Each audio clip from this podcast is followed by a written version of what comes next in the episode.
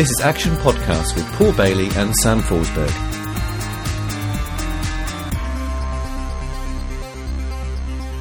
Hi, Paul.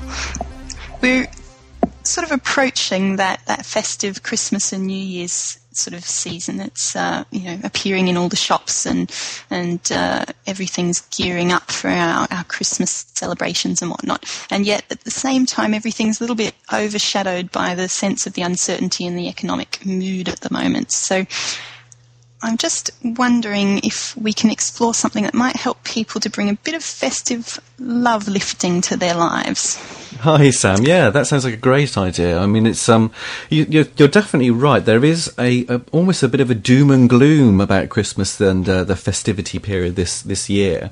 I think everybody's just worried about how they're going to cope and how they're going to be able to afford it. And um, you know, there's a lot of expensive toys, games, clothes, and perfumes out there at the moment. So it would be great to find out um, maybe some alternatives.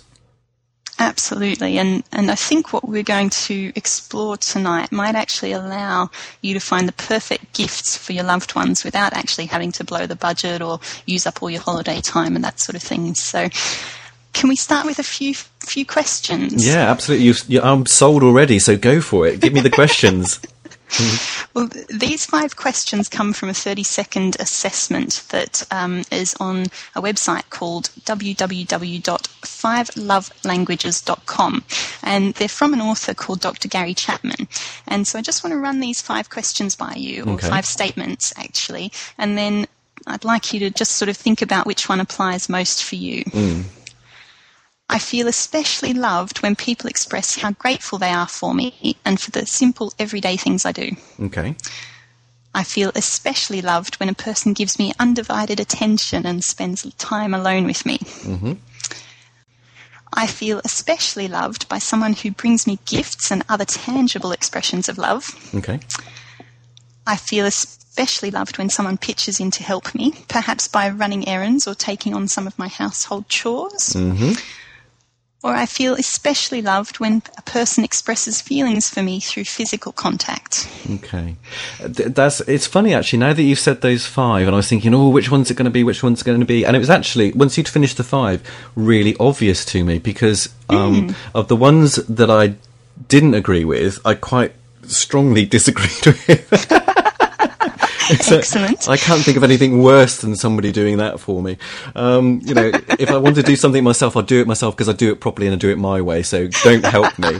Um, but if then somebody says to me, "Oh, you did a really good job there. Thank you so much for doing that. I really appreciate it," and it, that suddenly hit home with me. It's definitely the verbal mm-hmm. verbal affirmation that I've done something good and worthwhile. Excellent. Well, for me personally, mine is actually um, the quality time. So when someone spends time, undivided attention and time alone with me, and they've made made that you know a priority, then that's certainly a time when I feel most loved. Mm. Now, what's really interesting is that often with our family, our our partners, our children, we'll all have different sort of preferences in this area, and so at Christmas time, you know, we might sometimes feel pressured to spend loads and loads of time with, with the family or with, with um, you know, festive sort of activities, or we might feel really pressured to, to spend a load of money that we perhaps can't quite afford to do so on, you know, the latest and greatest gifts. Mm. And we might think that that's going to be expressing our deep love to family and friends, when actually that might not be the case. So if we apply these these sort of statements to our, our partners, for example, I know straight away that, that my partner um, is also uh, sort of the, with the verbal preference. So it's important right. for, for him to be appreciated verbally and to be told, you know, that, he, that I love him and, and that sort of thing. Mm-hmm. And so something that you know I can work with there is is ways to to focus, um, you know, particularly in the festive season, ways to focus on appreciating what he's doing and and telling him that I appreciate what he's doing. Um, because that's going to be, mean more to him than if I go and you know book a whole week or more of holidays off to spend with him, or yeah. if I you know buy him something expensive.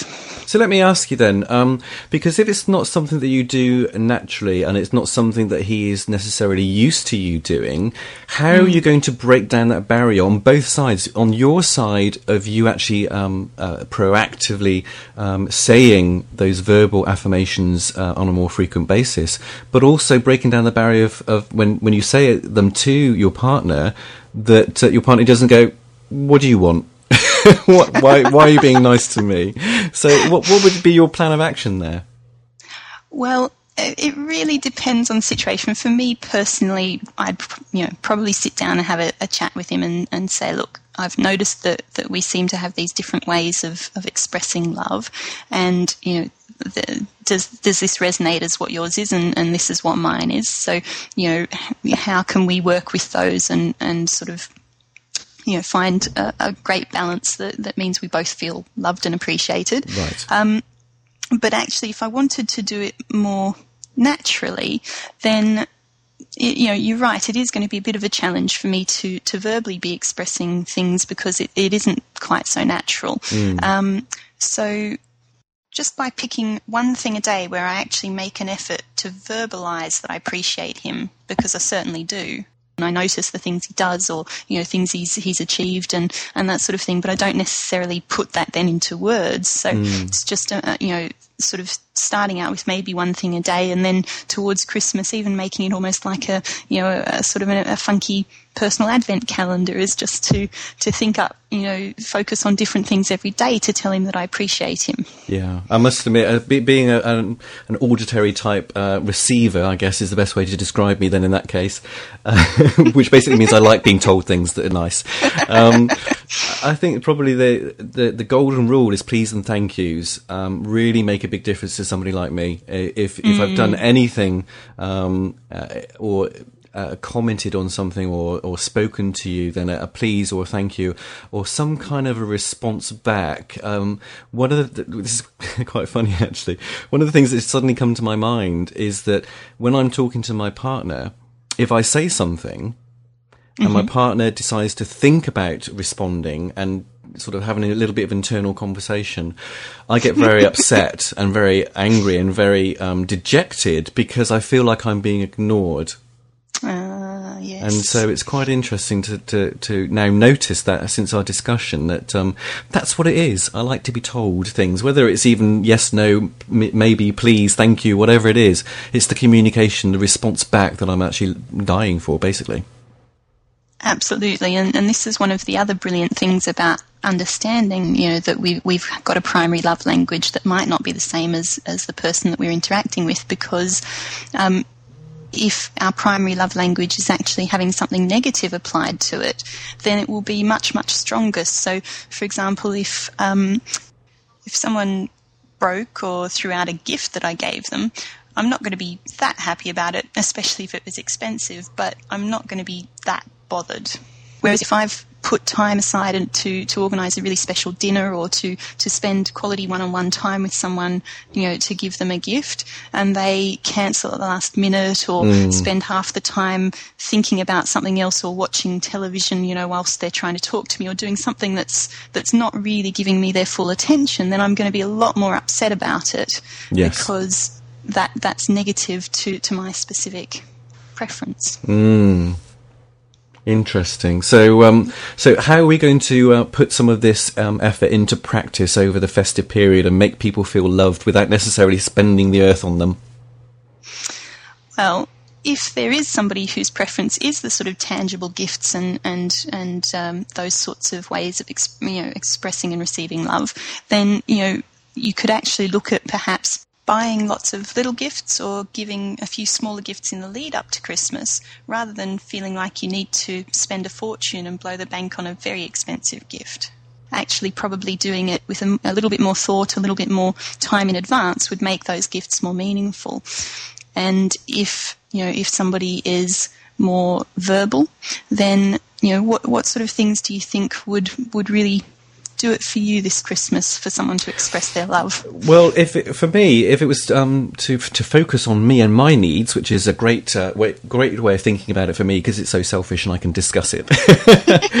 um, it you know the first thing I thought about was well, oh, we could go out for a meal, um, but then you know you're you're spending the extra money, um, which is something that we want to try and avoid this uh, this year. Mm. Um, just simply having a meal at home, but not having a meal sat in front of the TV with your your um, trays on your laps and things like that, watching a, a movie or something. But yeah. Um, actually, you know, pulling the dining table out, having candles lit, and and sit down and put some nice music on in the background, and pretend almost like you had guests and that you were mm. giving them. So it almost satisfies your your need, I guess, for, for the the one to one time. Um, yeah. But in in for my scenario, that would that would satisfy my need because it would provoke conversation and and intimacy and and discussion and and hopefully that I don't know. Maybe I'd have to cook the meal and then I get the compliments afterwards. That would probably just do it, wouldn't it? Ah, yes. Well, I was I was thinking about that, and even you know being told what a lovely idea it is is something that that feels like that would probably you know help you to feel appreciated. You know, and and certainly for me, having quality time one on one like that would be definitely my preference too. Mm. Yeah, I'm not so sure I want to do this on a daily basis though. Maybe I need to work out a way that I can sort of fit it in so it actually makes a difference, but doesn't seem out of the ordinary. So it becomes mm. a regular occurrence, but not necessarily so every day that it becomes almost expected. Yes, well, the the real thing, the real key here is the appreciation, and, and, when you understand what your love language is and, and what your your partner's or your family's love languages are, then you actually are able to appreciate more the the things that they do, even if they don't necessarily fully match your your preference, and and likewise you're able to to just slightly tailor your your actions or, or your gifts in a way that that will sort of match their preference too, and often what you'll find is that you know even if you don't have a direct discussion about this with someone they'll they'll start picking up on it because they'll be feeling more loved and then they'll start doing you know things that that will uh, you know, be designed to, to express their love to you more as well. So it, it actually ends up being a, a really sort of positive cycle where everybody starts getting their love tank topped up even more. Fantastic. that sounds brilliant. Well, we're just about at the end of our podcast for this evening, Sam. So thank you very much. It's a fantastic uh, um, few little tidbits there for the up and coming festive period. So I'll put a few links on the website so that people know where to go, and I'll maybe put a little survey on there so people can uh, ask their questions of themselves, and we'll we'll see what other people think and what they come out as. Absolutely. Well, I think we'll all enjoy a Christmas a lot more loved up. Sounds good to me. Thanks, Sam. Take care. Cheers, Paul.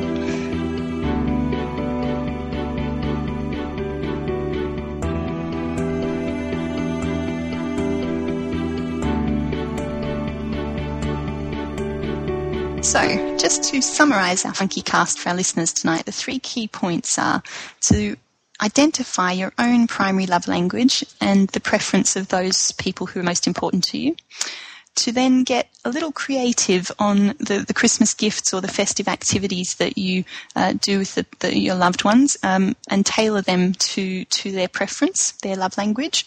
And thirdly, for the person who's most special to you in your life, you can do a, a sort of a, an advent calendar countdown where every day for the countdown to Christmas you do something little that just contributes to, to or works with their preference and their primary love language. And I can guarantee that by Christmas time, they're going to be feeling well loved up.